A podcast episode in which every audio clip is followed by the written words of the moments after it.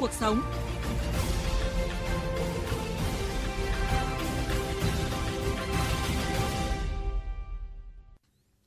Trước hết xin chào và cảm ơn Phó Giáo sư Tiến sĩ Nguyễn Trọng Phúc đã tham gia chương trình cùng chúng tôi ạ. Thưa Phó Giáo sư Tiến sĩ Nguyễn Trọng Phúc, tổ chức cơ sở Đảng là nơi mà nắm vững và bảo đảm mọi hoạt động ở cơ sở theo đúng đường lối, chính sách của Đảng và Nhà nước.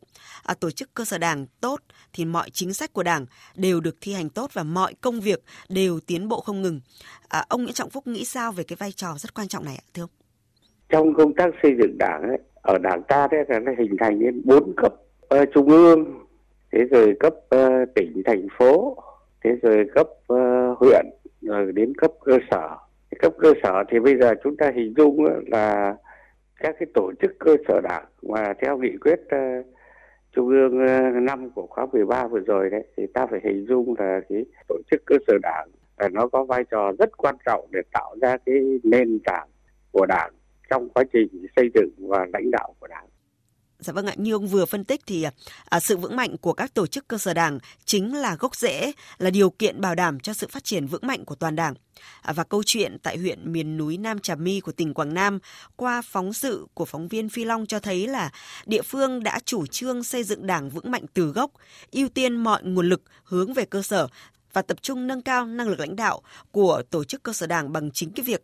rèn giũa đảng viên, xây dựng chi bộ tốt để cùng nhau phát triển kinh tế xã hội. Chi bộ thôn 2 có số lượng đảng viên đông nhất ở xã Trà Linh, huyện Nam Trà My với gần 40 đảng viên. Từ năm 2010, chi bộ thôn 2 xây dựng nghị quyết về phát triển cây sâm Ngọc Linh gắn với bảo vệ rừng. Ông Hồ Văn Thiết, bí thư chi bộ thôn 2 xã Trà Linh, huyện Nam Trà My cho biết, năm 2010, khi triển khai ý tưởng xây dựng vườn sâm chi bộ, mỗi đảng viên tự nguyện đóng góp hạt giống, cây giống, người góp công sức. Gần 40 đảng viên cùng nhau ươm hạt, chia nhau chăm sóc. Luống sâm nhỏ giờ đã phát triển thành vườn sâm với hơn 1.000 cây sâm Ngọc Linh, giá trị hàng trăm triệu đồng. Ông Hồ Văn Thiết phấn khởi, nhờ vườn sâm giống này mà nhiều người phát triển được vườn sâm riêng, vươn lên phát triển kinh tế gia đình. Bà con rất là nhận thức về phát triển cây sâm, các hộ đều có trồng sâm, phát triển theo từng năm. Tỷ lệ hộ nghèo trên địa bàn thôn thì giảm, đa số thì đời sống rất là ổn định, rồi con cái được học hành. Xã Trà Linh, huyện Nam Trà My có 7 chi bộ với hơn 180 đảng viên. Đến nay đã có gần 10 vườn sâm chi bộ được hình thành trong những năm qua. Nhiều người dân trên đỉnh Ngọc Linh nhờ nguồn giống và nguồn quỹ từ vườn sâm chi bộ đã vươn lên thoát nghèo, trở thành tỷ phú. Ông Hồ Văn Bút, bí thư đảng ủy xã Trà Linh, huyện Nam Trà My cho biết, có thời điểm giá trị sâm Ngọc Linh rất cao, nhưng người dân địa phương không chạy theo lợi nhuận trước mắt mà bán tháo.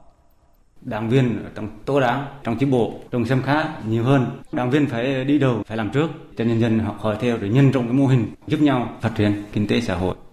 Thưa quý vị và các bạn, phóng viên Đài Tiếng Nói Việt Nam vừa cung cấp một bức tranh sinh động về cách làm hiệu quả của huyện miền núi Nam Trà My, tỉnh Quảng Nam trong công tác xây dựng tổ chức Đảng ở cơ sở. Tuy nhiên thì nhìn rộng ra chúng ta vẫn thấy là có một thực tế là năng lực lãnh đạo và sức chiến đấu của không ít tổ chức cơ sở Đảng ở nhiều địa phương và nhiều bộ ngành vẫn còn yếu, thậm chí là mất sức chiến đấu. Không ít cán bộ đảng viên, bản lĩnh chính trị chưa vững vàng và nhiều nơi thì chi bộ chưa thể hiện được vai trò là hạt nhân chính trị, tiên phong, gương mẫu nên nhân dân chưa thực sự tin tưởng. Trong phát biểu bế mạc Hội nghị Trung ương năm khóa 13, thì Tổng Bí thư Nguyễn Phú Trọng đã nhấn mạnh cần nâng cao hơn nữa sự thống nhất về nhận thức. Phải xác định rõ tổ chức cơ sở Đảng là nền tảng của Đảng, là hạt nhân chính trị ở cơ sở, là cầu nối giữa Đảng với nhân dân, bảo đảm sự lãnh đạo của Đảng ở cơ sở có vị trí rất quan trọng trong hệ thống tổ chức của Đảng.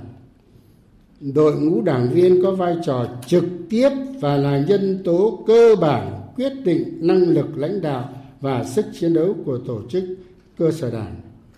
Công tác xây dựng tổ chức cơ sở Đảng trong sạch vững mạnh, nâng cao chất lượng đội ngũ đảng viên là nhiệm vụ quan trọng thường xuyên, liên tục, là trách nhiệm của các cấp ủy Đảng, đảng viên, góp phần củng cố niềm tin của nhân dân đối với Đảng.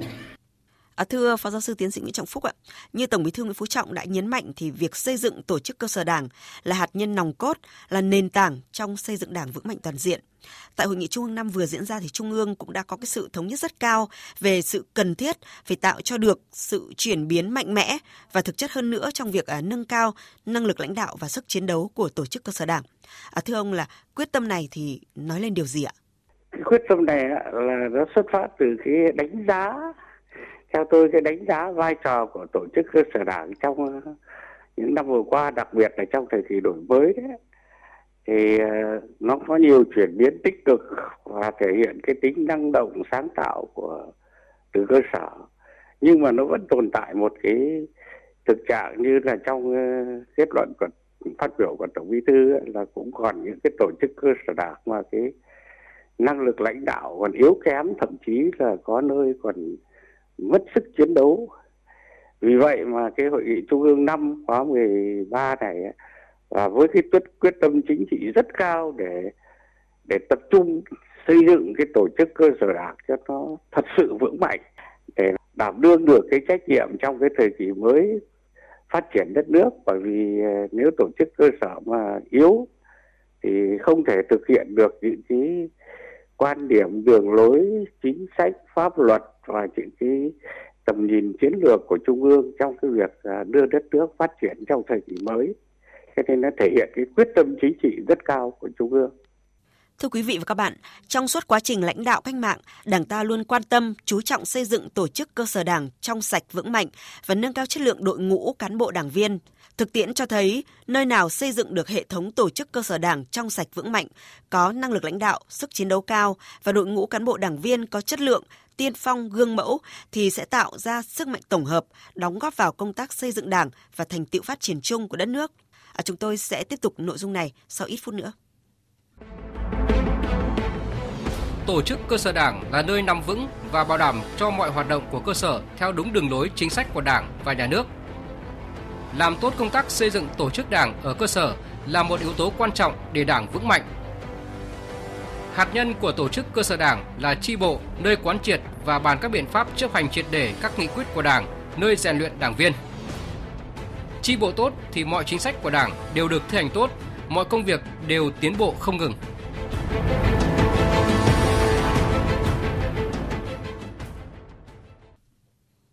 Thưa Phó Giáo sư Tiến sĩ Nguyễn Trọng Phúc ạ, tổ chức cơ sở Đảng là nơi mà gần dân nhất. Vì vậy, xây dựng tổ chức cơ sở Đảng vững mạnh chính là chìa khóa để nâng cao chất lượng hệ thống chính trị ở cơ sở, thúc đẩy phát triển kinh tế xã hội.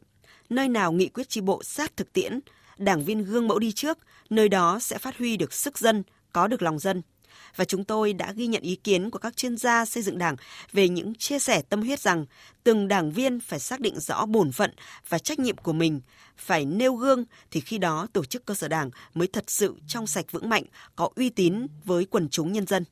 Trách nhiệm bây giờ là của các tổ chức Đảng, đấu tranh tự phê bình và phê bình như này. Khi mà đã đứng chân vào hàng ngũ của Đảng rồi, anh có mục tiêu lý tưởng rồi thì luôn luôn xác định mình là cái người đảng viên, giữ mình cho con cháu mình, hàng xóm láng giềng, quần chúng khác người ta nói theo.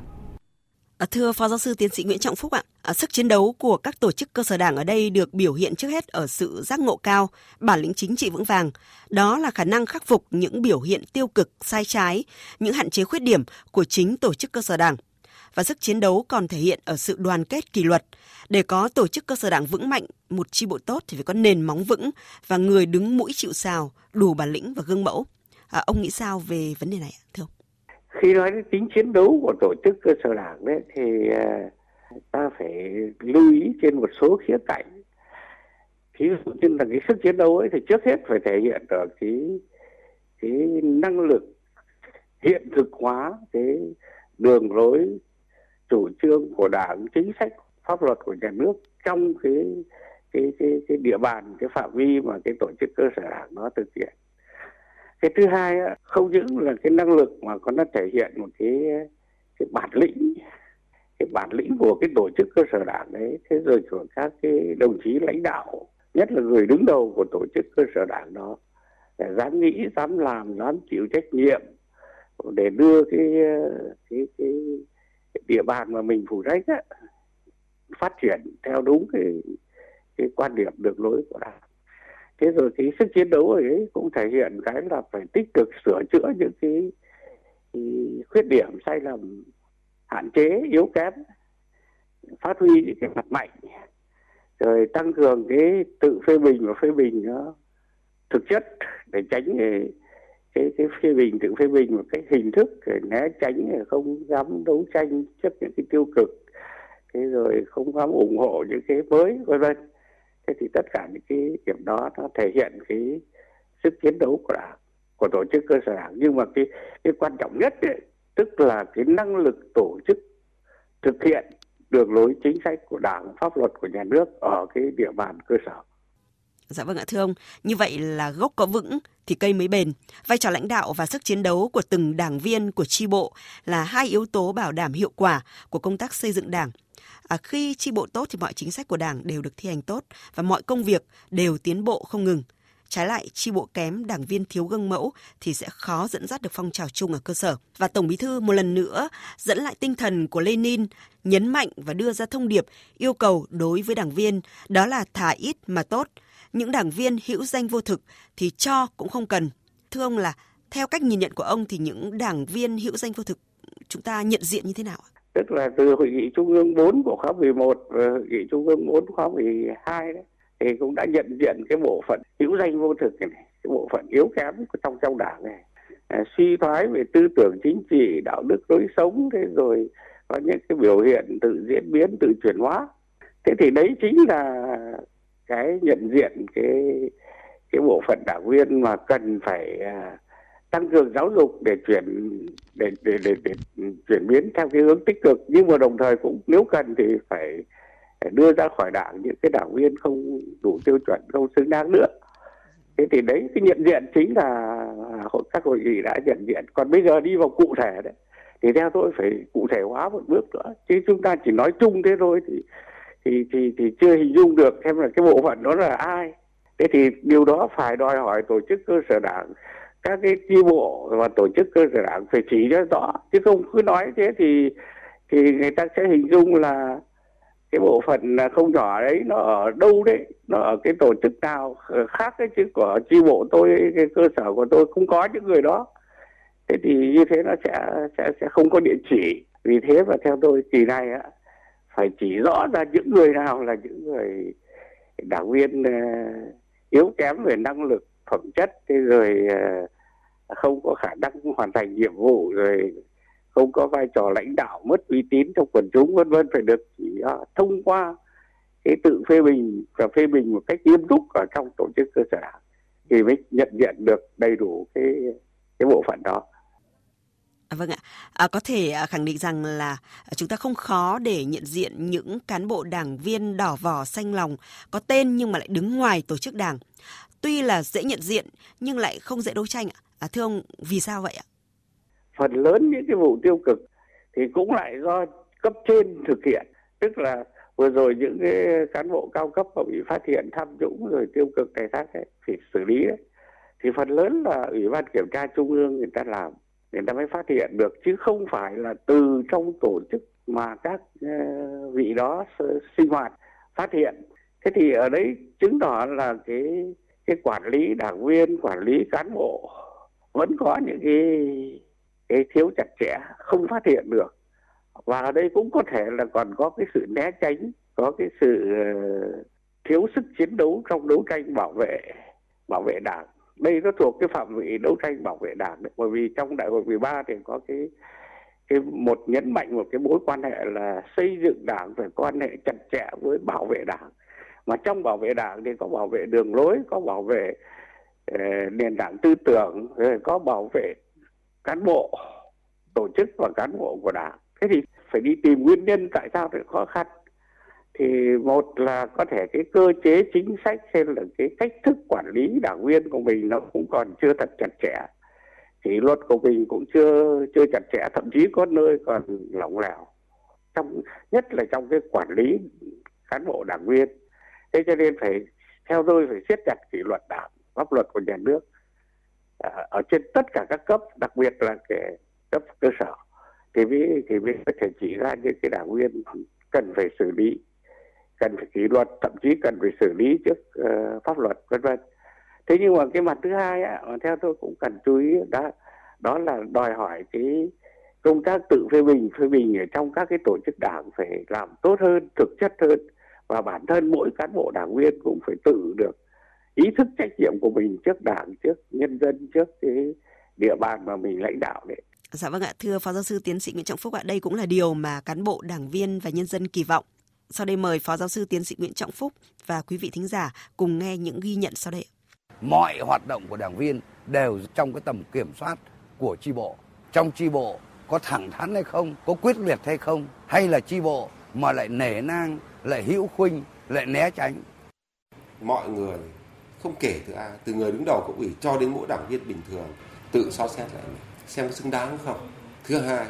là mỗi đảng viên đối mặt với người khác cùng với đối mặt với chính mình, đối mặt với tổ chức, và đến lượt tổ chức sẽ đối mặt với từng đảng viên một, nhân dân đối mặt với từng đảng viên một. Có lẽ cũng phải làm một cuộc như thế thì chúng ta mới kỳ vọng tiếp tục làm trong sạch đảng, mới kỳ vọng vào việc nâng cao vị thế cầm quyền của đảng, mới kỳ vọng việc nêu gương của cán bộ đảng viên. Thưa Phó Giáo sư Tiến sĩ Nguyễn Trọng Phúc ạ, thực tiễn cho thấy là tại một số đơn vị địa phương đã để xảy ra sai phạm, khuyết điểm liên quan đến cán bộ, đảng viên. Nguyên nhân là do năng lực và sức chiến đấu của tổ chức cơ sở đảng yếu kém, người đứng đầu thiếu sự tiên phong gương mẫu như ông vừa trao đổi đấy. Thì có thể thấy là thực tế như vậy cần thiết phải tạo cho được một cái sự chuyển biến mạnh mẽ và thực chất hơn nữa trong cái việc nâng cao năng lực lãnh đạo, sức chiến đấu của tổ chức cơ sở đảng và chất lượng đội ngũ đảng viên. Và đây cũng là vấn đề đang đặt ra là gốc rễ trong cái công tác xây dựng đảng. Ông có kỳ vọng gì vào những bước chuyển tích cực sau hội nghị Trung ương 5 ạ? Thưa ông. Cái quyết tâm chính trị thì đã có cái nghị quyết Trung ương 5 của khóa 13 đây rồi. Thì thể hiện tập trung theo tôi đấy là quyết tâm chính trị cao nhất. Nhưng mà nếu nhớ lại lịch sử đấy thì cũng cách đây 20 năm là hội nghị Trung ương 5 của khóa 9 đấy, thì có một cái nghị quyết rất là quan trọng. Đó là nghị quyết về đổi mới và nâng cao chất lượng của tổ chức, các tổ chức của hệ thống chính trị ở cơ sở. Thế thì đầy đủ hơn cả bên chính quyền, cả bên mặt trận đoàn thể đấy. Nhưng mà trước hết là tổ chức đảng. Thế thì có thể nói 20 năm sau chúng ta lại có cái nghị quyết về xây dựng tổ chức cơ sở đảng này thì thể hiện một cái quyết tâm chính trị rất cao, và ở đây cũng đòi hỏi phải đánh giá một cách đầy đủ hơn, toàn diện hơn, là từ 20 năm nay thì cái tổ chức cơ sở đảng nó có những cái chuyển biến tích cực gì, và nó hiện nay nó còn có những cái điểm gì trì trệ, yếu kém, năng lực yếu kém, thậm chí là mất sức chiến đấu chẳng hạn, thì phải thể hiện những cái giải pháp cụ thể, chứ không phải nói động viên chung nữa. Quyết tâm chính trị thì rất cao nhưng mà phải có giải pháp cụ thể thì mới nâng cao chất lượng và đảng viên của cơ sở, tổ chức cơ sở. Thì tôi tin là hoàn toàn có thể hiện thực hóa được những cái quan điểm và tư tưởng chỉ đạo và những cái giải pháp mà Hội nghị Trung ương 5 của khóa 13 đã đưa ra. Và tôi tin là làm được, nếu quyết tâm và với những cái giải pháp tích cực thì hoàn toàn có thể làm được. Cái vai trò của tổ chức cơ sở đảng sẽ được đánh giá và được phát huy tốt hơn trong cái sự nghiệp xây dựng và phát triển đất nước trong cái thời kỳ mới theo đúng cái chiến lược Đại hội 13 đã nêu ra. Thưa quý vị và các bạn, trước yêu cầu xây dựng chỉnh đốn đảng, Trung ương đặt ra yêu cầu phải nâng cao năng lực lãnh đạo và sức chiến đấu của tổ chức cơ sở đảng, phải gắn liền với xây dựng tổ chức bộ máy của hệ thống chính trị, tinh gọn, hoạt động hiệu lực hiệu quả. Phải lấy kết quả thực hiện nhiệm vụ chính trị của từng cơ sở và sự hài lòng của nhân dân làm thước đo năng lực lãnh đạo và sức chiến đấu của tổ chức cơ sở đảng, bảo đảm tính lãnh đạo, tính giáo dục, tính chiến đấu, vai trò tiên phong gương mẫu của đội ngũ cán bộ đảng viên. Từng đảng viên mạnh sẽ có chi bộ mạnh và hạt nhân nòng cốt trong xây dựng đảng vững mạnh toàn diện. Xin trân trọng cảm ơn Phó Giáo sư Tiến sĩ Nguyễn Trọng Phúc đã tham gia chương trình của chúng tôi. Cảm ơn quý vị thính giả đã quan tâm theo dõi chuyên mục Đảng trong cuộc sống với chủ đề Xây dựng tổ chức cơ sở đảng, hạt nhân nòng cốt trong xây dựng đảng vững mạnh toàn diện. Chuyên mục do biên tập viên Nguyễn Hằng và Lại Hoa thực hiện, chịu trách nhiệm nội dung Nguyễn Thị Tuyết Mai. Hẹn gặp lại quý vị và các bạn trong chuyên mục lần sau. Đảng trong cuộc sống.